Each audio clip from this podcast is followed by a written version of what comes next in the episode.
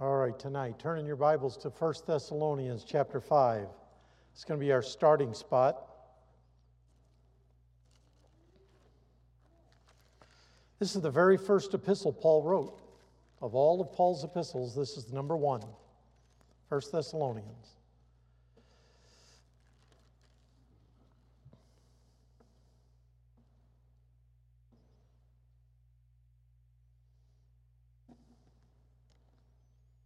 Very simple verse, just a few words. It's only nine words long. I think anybody could probably memorize it before you walked out tonight.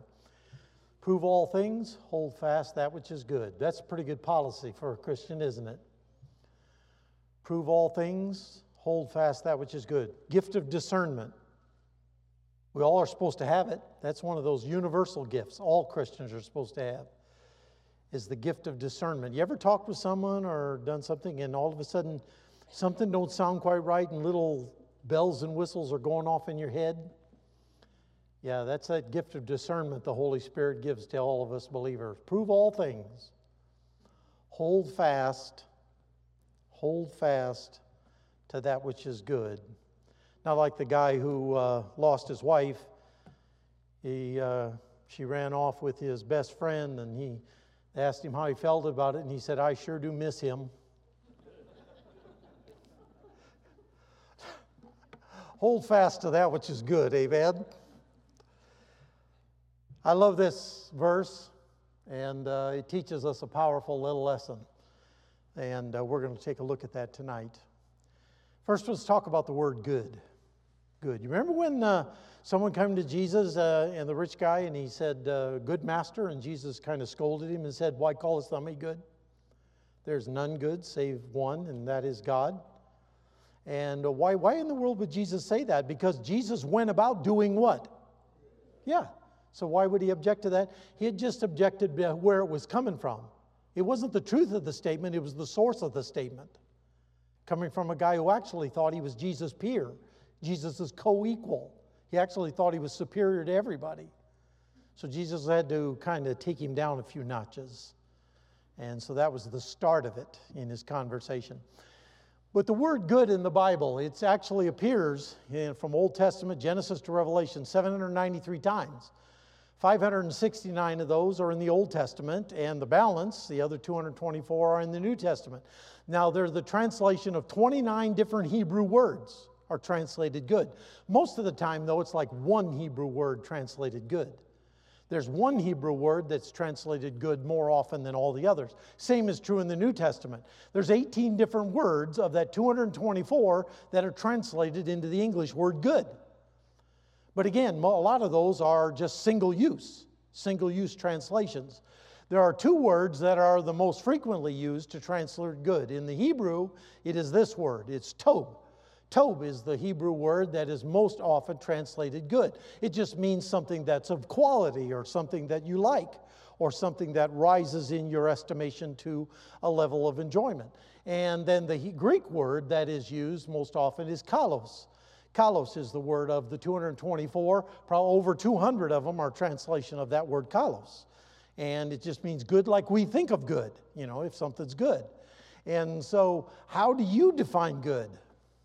What is good to you? What's good to you may not be good to somebody else. You notice that? So let's talk about that. How do you define good? Let's do a little game. We're going to do a little test, okay? Let's find out how you define good, okay? We're going to start here. Would you classify that as good or not good? Wow. See, you guys are pretty good right off the bat. You're batting 100% already. All right, how about this one? Good or not good? Oh, okay, all right, okay. All right, how about this one? Good or not good? Not good? You, you don't like to step in that and feel it come right up between your toes? Hmm. Okay, all right, not good. All right, how about this one? Good or not good? Yeah. Yeah, it's good, except Brother Tom got brain freeze the other night a little fast. So, yeah, sometimes that can be not good depending on it. Amen? All right, now, is this good or not good?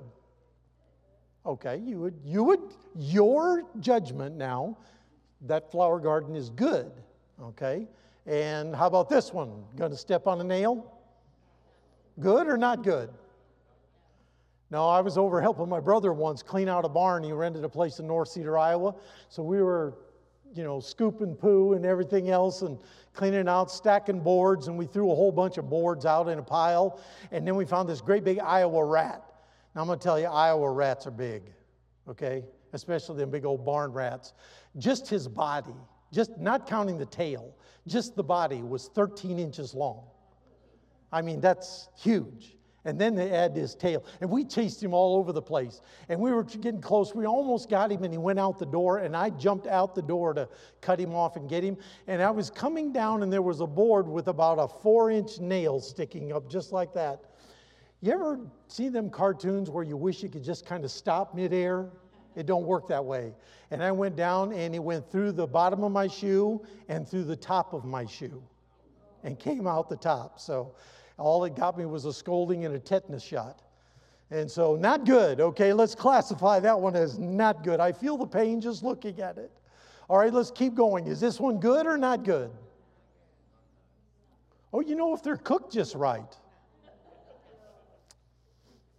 Okay, not good. All right, good or not good? All right, that's good. Yeah, that's right. I heard that. All right, how about this one? Good or not good? You look down, see a quarter laying on the ground. Is that good or not good? Our daughter Tammy used to be able to find money. I mean, she had like radar. I mean, she could be walking down the street and see a quarter three blocks away. She was like the six million dollar man with that eye, you know. And the other two used to get jealous. How come she finds all the money? Karen and I literally had to distract the other two and throw money on the ground and then turn around and say, Oh, look, look, so that the other two would say, Ha ha, see, we found money too. But it didn't come natural to them. It did to Tammy. Okay, so all right, we'll classify that one as good. All right, now how about this one? Good or not good? That's iced tea, by the way. Okay, just so you know. Okay, all right, okay. All right, so we'll say that's that's good. All right, and good or not good? Yeah. All right, all right. Nice little snake, classified, not good. All right? How about the nice inside of a brand new automobile? Good or not good?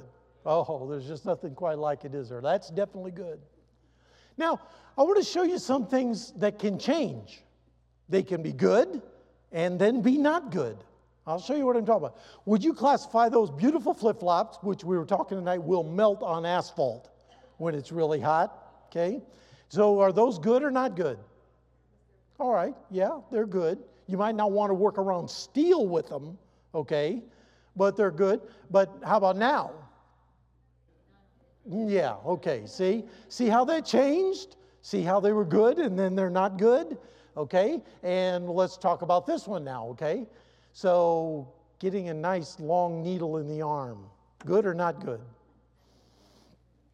I can remember we needed a shot for some reason, and my brother Dave, all the way to the doctor's office, was telling me the needle is four inches long. The doctor, when he sticks it in, sometimes they stick it clear through your arm by accident.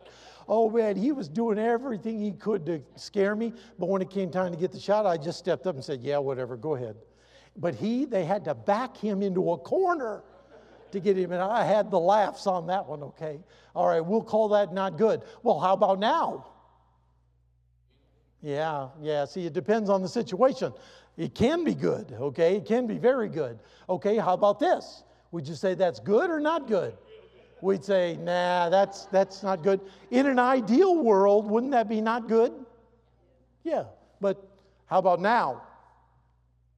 If you have to defend your family, huh? Yeah, okay, all right. So, see how it changes? These things can change. Let's look at this one. How would you classify that scene? Good or not good? All right, standing on the beach is very good. How about now? In a tsunami, would you want to stand on that beach during the tsunami? Do you know in Hilo when a tsunami hit in 1960? It had pulled all, because just before a big wave hits, it pulls all the water off the reef. Fish were out flopping on the sand, big ones, People were running out onto the sand to pick up the fish, not realizing that a 60 foot wave was just about to come down on their heads. And uh, there was a lot of people lost their lives that day. Okay, that's definitely not good for that one. All right, beautiful aloha shirt, especially if Ralph is wearing it. It looks really good, amen? Wouldn't you classify that as good? Yeah, but what if you were going to a formal affair? How would you classify it now? A little out of place, amen? Okay, so now you'd have to say not good. How about this one? Is it good or not good? Oh, that, that one is good. Maybe not now, though, huh? Ah, okay. All right. Now, good, not good. Now I want to show you ones that can actually be classified both. Do you know there are a lot of people in the world, we would classify that as, there were a lot of people in the world that would classify that as good. I'm serious. They thought it was the greatest thing since sliced bread. Now, we know after the fact it's not. Amen? But yet there are people that classified both sides of it. One said good, one said not good. How about this? The United Nations. What would you classify that? Now, some think it's good, some don't think it's so good.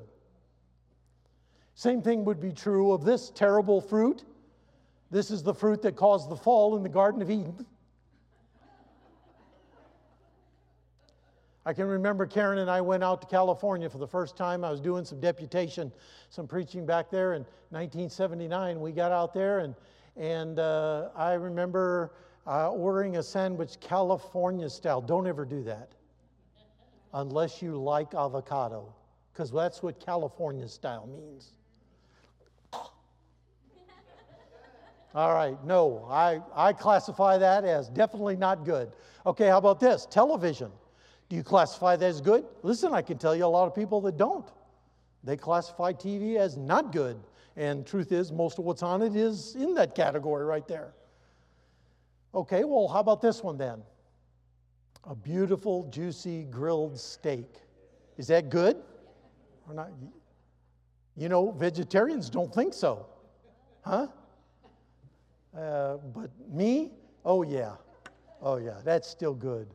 All right. How about this one? Yeah, well, we would classify that, but you know, there's a lot of people that don't classify the Bible as good. They actually hate it, and there's more the haters of it are becoming greater and greater in number in this country, and it's getting scarier and scarier. So, listen, you, you've been making judgment calls, okay, for all this stuff. You've been saying good, not good, good, not good, okay? Declaring something or anything, good or not good, is an exercise in personal judgment. You made a judgment call.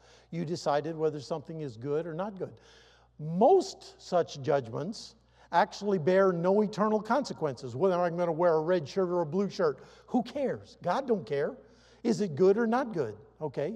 Again, most of these judgment calls bear no eternal consequences, yet it behooves us, each of us, to keep one thing in mind Someone is listening every time you make a judgment call.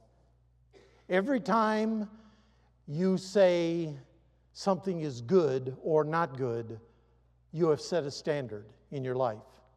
Okay? And someone is listening. The Bible says that God is listening when we make judgment calls. Now, this is not a scary thing. I mean, I mean, this, this, we know we're saved. We're, it's not scary in that we're going to hell. But I'm going to tell you what, when it comes time for Christian judgment and the Bema seat, I believe the Lord Jesus Christ is going to bring up a lot of times our judgments. Okay? I mean, think about these guys. Okay, we're going to take just a look at these. What about Judah? What about Judah? Do you remember when he was coming in from the fields and he saw this gorgeous Canaanite woman sitting there and she was fluttering her eyes at him and had herself all veiled up and disguised. And, and Judah said, Well, hubba hubba. And I'm thinking, What in the world are you hubba hubbing anything about anyway? But he did. And so he thought he was sleeping with a prostitute. He didn't know it was his daughter in law. And so then he finds out later his daughter in law is pregnant and he's angry. He's furious. How dare you? I am going to have you burned. I'm going to have you killed. You sorry thing. And then she hands him his, his seal and his staff and says, I am pregnant by the man who owns these. How about now?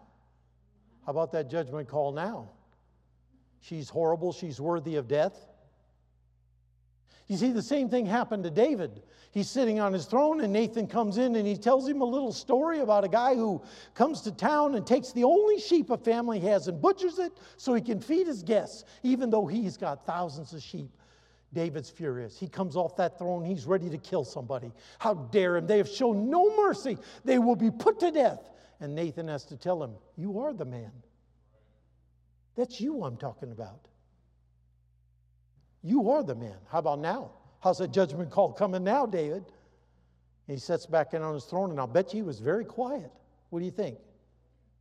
How about Joab? I mean, Joab, he killed at least three men more righteous than he. And one of them, he killed Abner. Abner actually did nothing wrong. He slew Joab's younger brother, but it was in fair combat. And he tried to tell Joab's younger brother, You're no match for me. Just leave me alone and go away. But his brother wouldn't stop. His brother kept after him. So Abner, being the better swordsman, better gladiator, killed Joab's younger brother. Joab was furious. So Abner, knowing this, ran away to the city of refuge at Hebron to be safe. Now, the way casement gates are built is they're very large. There's the wall, and then there's a casement gate. And as Joab was talking with Abner about it, yeah, I know, I understand. My brother's a little hothead. He kind of deserved it while he was doing that. Joab's just walking like this and Abner's following him. And you see, the rule was if you are outside the wall, even if you're inside the gate, if you're outside the city wall, you're fair game. And Joab unrighteously walked Abner, Abner outside, got him outside the wall, and killed a righteous man in vengeance for his brother.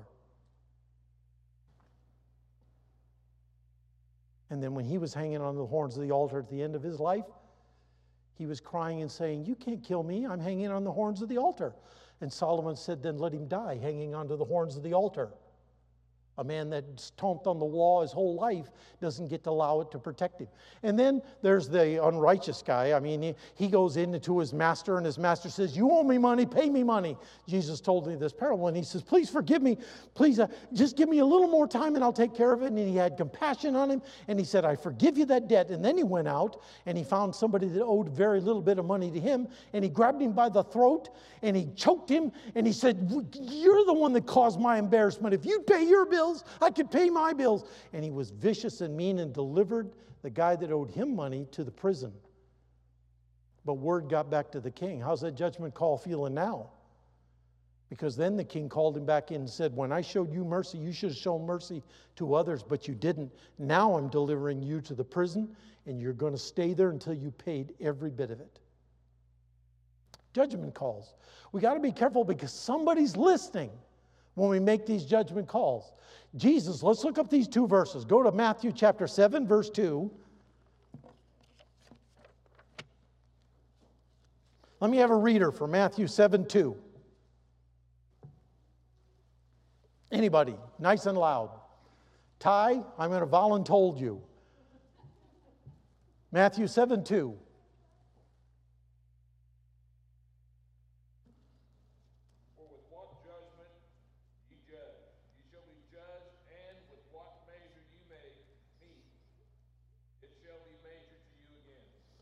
Okay?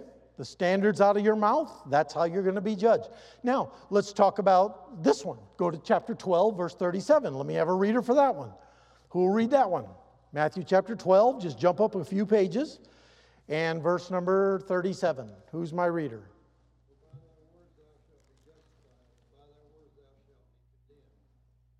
Okay? How can that be any plainer? That's if you have a red letter edition, those are red. That's the words of Jesus. Out of your own mouth, you're going to be justified, or out of your own mouth, you're going to be condemned. So it's very important we understand what does it mean to make a judgment call. Well, Now, what was that starting verse tonight? 1 Thessalonians 5:21. Prove all things, hold fast that which is good. Let me show you some good things tonight we should hold fast. Hang on to the good things. I'm going to tell you, you need to really hang on to the good things. Here's some good things in the Bible we need to learn to hang on to. Number one, Matthew chapter 3 and verse number 10. Matthew 3:10. I'll read these now. I don't need Volunteer readers, let me just read these Matthew chapter number 3 and verse number 10. You need to hold on to good fruit, okay? Hold on to good fruit. And now also, John the Baptist is speaking, the axe is laid under the root of the trees. Therefore, every tree which bringeth not forth what? Good fruit is hewn down and cast into the fire. Hold on to good fruit. Hold on to good fruit. I mean, you do this. If you pick fruit, if your mom, like mine did many times, would tell me to go out and get something off a tree, of pears or apples from our fruit trees, you're not going to pick the rotten ones because mom's going to send you right out back there to get good ones. She wants good fruit. Well, so does the Lord. The Lord wants good fruit. So we need to remember that. What does it mean? What is good fruit? Well, this is what good fruit actually means to the Lord Jesus it's inner character, it's winning others to Christ, it's praising God in our hearts. The first thoughts of your mind in the morning should be the Lord. I don't care if it's a praise the Lord, I'm alive. Amen? Look in the obituaries, my name's not there, it's going to be a good day. Amen? Well, that's exactly what good fruit is. That's what the Lord's telling you. And guess what we should do? Hold fast that which is good. Here's another one. Here's another one. What is this one? Good comfort. Go to Luke chapter number 8. Good comfort. Luke chapter 8, verse 48. Simple verse.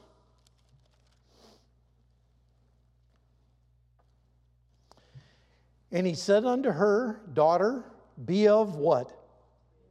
Good comfort. Thy faith hath made thee whole. Go in peace. Wow, those are neat words from the Lord, ain't it? Those are wonderful words from the Lord. Thy faith hath made thee whole. Be of good comfort. When the Lord comforts you, it means a lot. This is what good comfort means it means to feel at ease, to feel comforted. There's a lot of people sleeping scared in Chicago tonight. You know that? There's a lot of people sleeping scared in LA, sleeping scared in a lot of places. I, I think there's a lot of people sleeping scared in Springfield. But be of good comfort. The Bible says in the book of Psalms, I will lay me down in peace and sleep, for the Lord, for the Lord thy God is my, my protector. God wants us to have perfect peace. We are to be of good comfort. Not like the guy that, you know, the chaplain and chaplain's assistant, they had to go to tell a woman that uh, her husband had been killed in combat, and so they knocked on the door and she came to the door and said, Is this the home of Widow Smith? And she said, I'm Mrs. Smith, but I'm not a widow. And he said, That's what you think. That's not being of good comfort. Amen? That's somebody that needs a few lessons in language. Be of good comfort. Learn to be of good comfort. So hold fast that which is good. Good fruit, good comfort. Here's another one. Here's another one making a decision to choose the good part. Luke chapter 10. These are chronological. We're just going to keep going to the right in our Bible. Luke chapter number 10, look at verse number 42. The Lord Jesus Christ is in Bethany and he's eating at the house of Lazarus, Mary, and, and uh, Martha. And Martha's worried that all the napkins are laid out exactly right and all the silverware is laid in proper order, and she is hustling, making sure the floors are cleanly swept and all the rugs are smooth. And Mary's sitting at the feet of Jesus listening to the sermon he's about to teach. And this is really bothering Martha. And he goes to, she goes to Jesus and says, Tell her to get up and help me. And this is what Jesus says. Look at verse number 42. Jesus says to Martha, But one thing is needful and Mary hath chosen that what? Good part, which shall not be taken from her. You think Jesus cared whether the napkins were straight? Seriously. You think Jesus cared if the rug had some wrinkles in it? Or if there was some dust or a cobweb in the corner? He's the creator of the universe. I don't think a whole lot's going to disturb him. Amen? But how long are you going to have the Son of God as your teacher? Let's not worry about the cobwebs. Let's not worry about the little stuff. Let's choose the good part. What does it mean to choose the good part? It, makes to make, it means to make an intentional choice to choose God's word over worldly cares. Now I realize we got to work, and when, when you do, be there. I mean, I used to tell our, my, my men in the army, you know, when you're here, be here. Because if you're not here and you're not focused and you're not concentrating, you're going to get somebody killed. You've got to be there in the moment.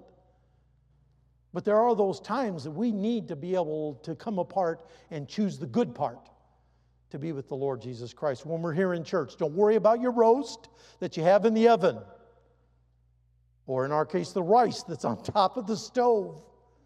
Okay? Be here and celebrate with the Lord Jesus Christ. The next one, the next one I want you to see be good fruit, good comfort, good part. This one is good cheer. Look at John 16 33. Jump up to the Gospel of John, chapter 16, verse number 33.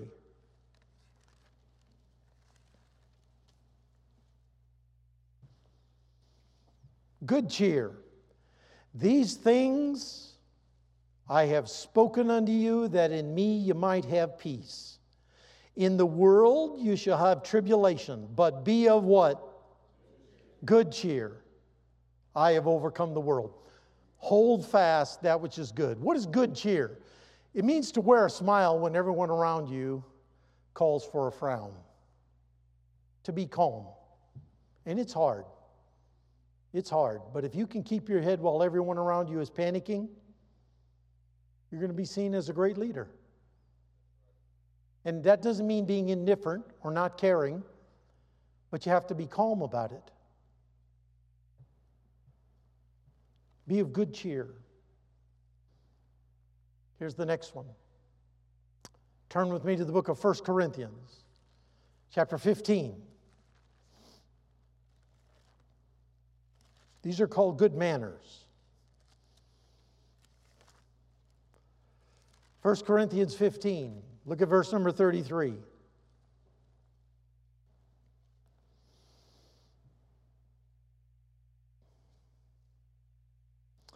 Be not deceived. Evil communications corrupt what? Good manners. Good manners. You know all the definition of good manners is? Is caring how other people are treated around you. That's all it is. It's behaving in such a way that others are at ease in your presence. Everybody has the capacity of making somebody happy. Some when they're coming toward you, and some when they're going away. Amen? But you have the capacity of making somebody happy. Have good manners, okay? That's not hard. I noticed Pastor, you know, when, when a lady comes up on the platform, he always stands up. You know what that's called? That's good manners. That's just showing respect. That's a good thing. We need to teach them to our kids so that they learn them. Our kids knew you don't just get up to the table and start wolfing food down. A little boy ate next door with the neighbors one time, and they just started that food, put the food on the table, and just started gulping it down. And he asked him, he says, "Don't you, don't you pray and say grace?" Said, "No, we don't. We don't believe in that here." He says, "Yeah, you're like my dog Rex. He don't either. He, don't pray either. He just wolfs it down." We need to have manners, and there's nothing wrong with that. Yes, ma'am. I remember one time in the Army, in boot camp, I was being inspected by a female lieutenant. She stepped in front of me, looked me up and down. She asked me a question. I said, Yes, sir. And then she got furious. Do I look like a man to you? Do I look like a sir? I wanted to say, Well, you are kind of homely you know. but I do better, so I kept my mouth shut. I just said, no, ma'am, no, ma'am. And so she made me say, yes, ma'am, yes, ma'am, yes, ma'am, like 20 times. And never mind. We won't go there, okay? All right, then, good, good fruit, good comfort, good part, the good, good cheer, good manners. The next one is this one good report. Look at Philippians chapter number four. Philippians chapter four.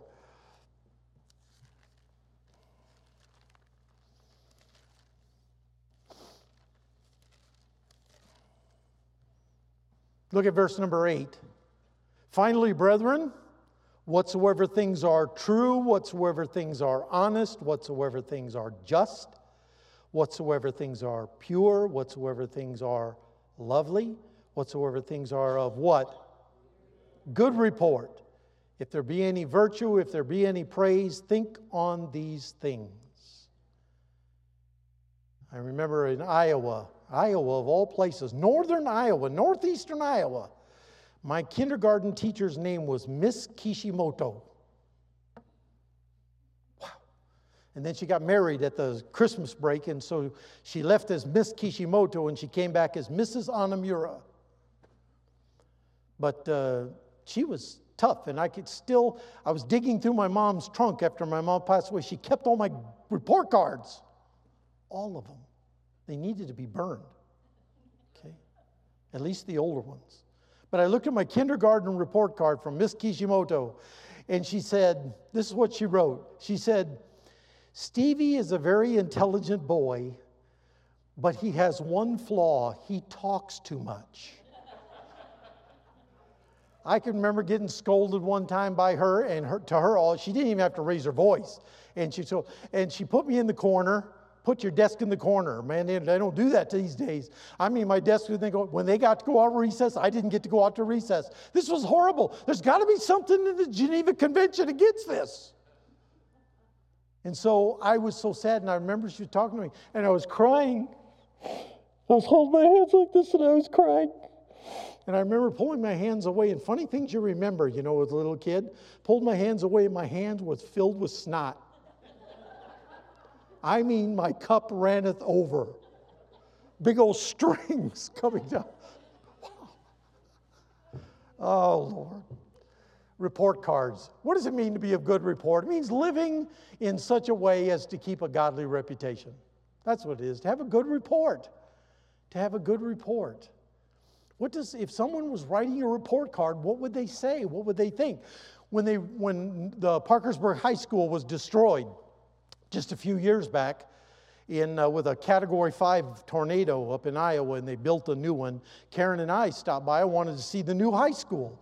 And so we went in there, and the principal treated us like VIPs, gave us a tour, walked us through the whole thing basement, weight room. We got to see everything. And then as we got back to the office, the principal said, Now, Mr. Wygle, I, I tell you this if you're here to get your records, he said, I'm real sorry the tornado destroyed the office and most of the records with it. And I said, You know, if you knew me when I was a senior in high school, that's not a bad thing that the records have been destroyed. That's a good thing. Listen, we need to be of good report. What's the next one? Well, the next one is good works. Good works. Go to Colossians. Just turn a couple more pages. Colossians chapter number one. Look at verse number 10 that you might walk worthy of the Lord unto all pleasing, being fruitful in every what? Good work. Prove all things. Hold fast that which is good. And increasing in the knowledge of God. To have good works is simply personal things that are done to the benefit of the kingdom of Christ. Not a cup of cold water will be given, Jesus said, in my name, but what I will reward you for it. There is no work too small, Jesus is saying, when it's done in the name of the Lord. No work too small. So remember that when you do good works for the Lord Jesus Christ. You ever notice when men are working, they always put up a sign? A woman once said, Yeah, when men work, they have to put up a sign. Women work all the time. But men have to put a sign up, okay, saying, We are working here. Okay, what's the next one? The next one is good conscience. Go to 1 Timothy chapter 1 A few more pages to the right 1 timothy chapter number 1 having a good conscience toward god 1 timothy chapter 1 look at verse number 5 now the end of the commandment is charity out of a pure heart and of a what good conscience and faith unfeigned what does he mean by having a good conscience he means living without guilt because you have nothing to hide when Nathanael was brought to the Lord Jesus Christ, Jesus, this was Jesus' testament of him. Here is an Israelite indeed in whom there is no guile. You know what Jesus meant by that? This guy has nothing to hide.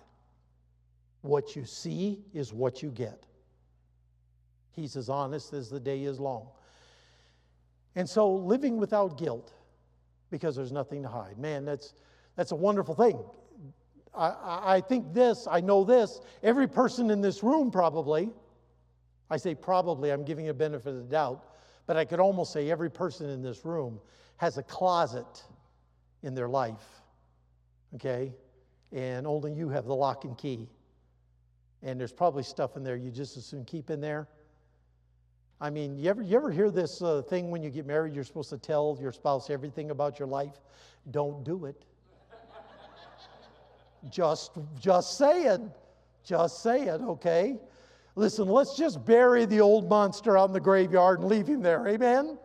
Okay? Behold, all things are become new. Okay? Here's the next one. Here's the next one. Turn to me to 1 Timothy chapter 4, verse 6. Just one page, chapter 4 and verse number 6. Now we come to good doctrine. Look at chapter 4, verse 6. If thou put the brethren in remembrance of these things, thou shalt be a good minister of Jesus Christ nourished up in the words of faith and of what? Good doctrine, whereunto thou hast attained. All that all good doctrine means is teaching that helps to improve the clarity of God's word so that you understand and are brought closer to God. Let me tell you, there's a movement on today, and it is nationwide and it is crossing all kinds of barriers. There is a war on sound doctrine today.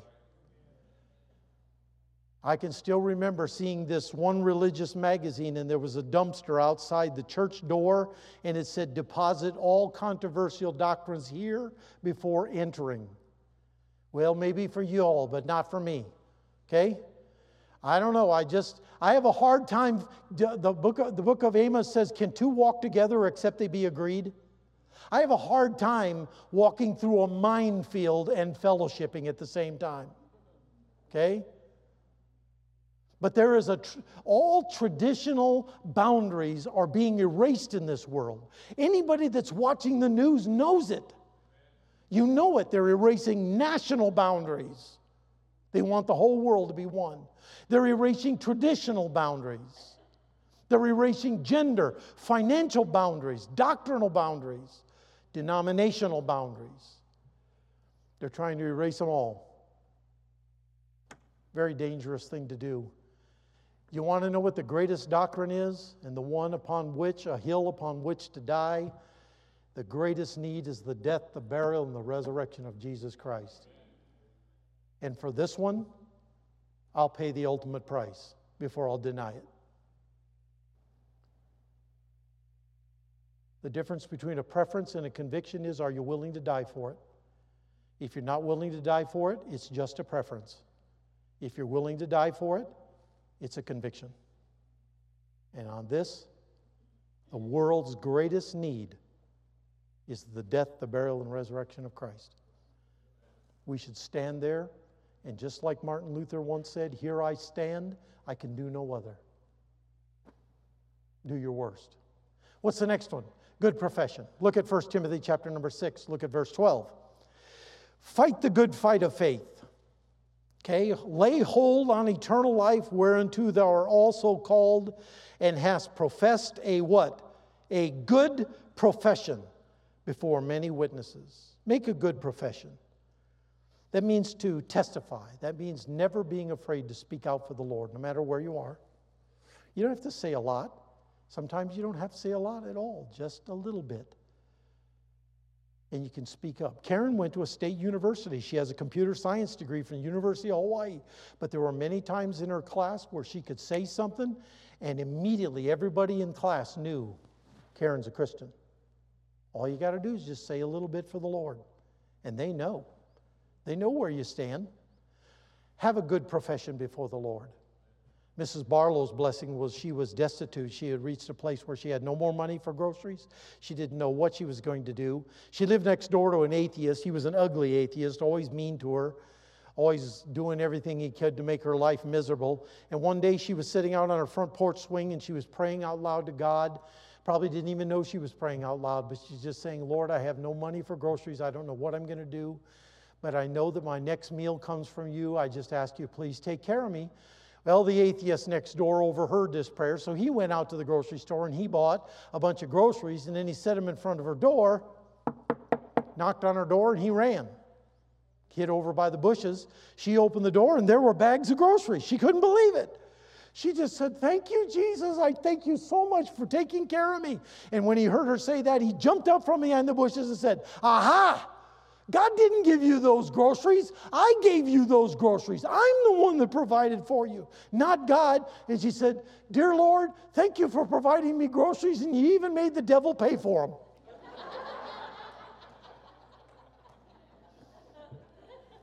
Amen. A good profession. And then Paul says in the book of Second Timothy, in Second Timothy chapter, uh, chapter number 4, look what he says now in verse number 6 or, or rather, verse 7. He says, I have fought a what? A good fight. He said it also back there. But he said, I fought a good fight. I finished my course. I've kept the fight. Faith. We need to fight a good fight for the Lord. We need to, what does that mean? It means living each day with the determination to defend the truth, no matter what it takes. Defend the truth. Stand up for what's right. Stand up for truth. It doesn't mean you don't love people. You can love everybody in the whole world, but you just draw a line and say, loving everyone in the world does not mean accepting everything in the world. This is what's right, and the line is drawn right here. This is how we raise our children, same way. We are to fight a good fight. The last one I want you to see is fighting is, is this next one. Go to 1 Peter chapter 4 and verse 10. 1 Peter chapter 4, verse number 10. Prove all things, hold fast that which is good. 1 Peter chapter 4 and verse number 10 says this As every man hath received the gift, even so minister the same one to another as what? Good stewards of the manifold grace of God. What does it mean to be a good steward? It simply means this it's to value, to protect, and defend something that's been entrusted to you. If God entrusted you with children, take care of them. They're your greatest ministry of all.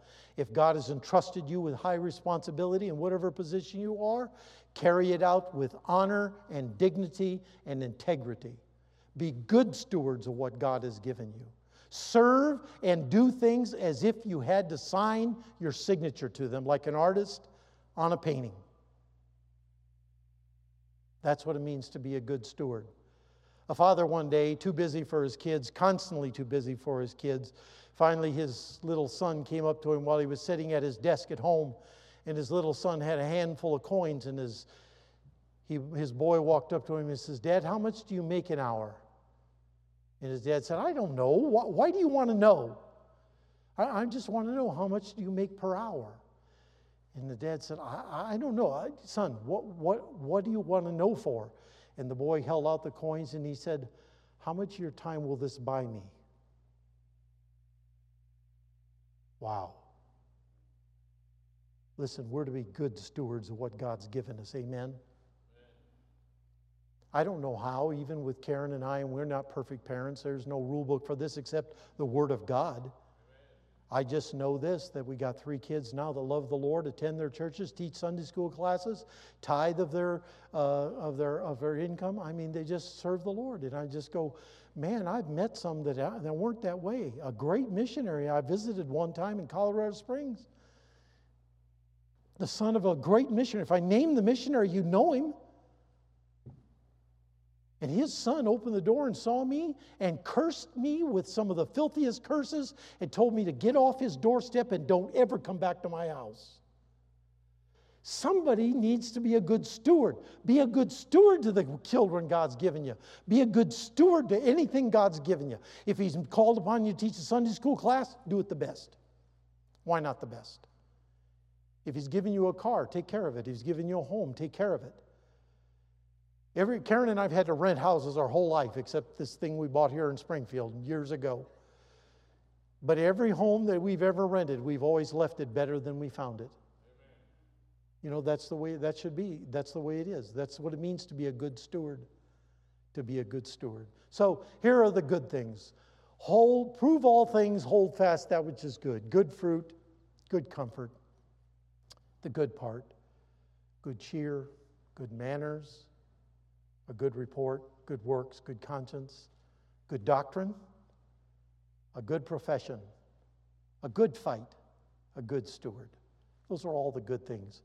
Hold fast that which is good.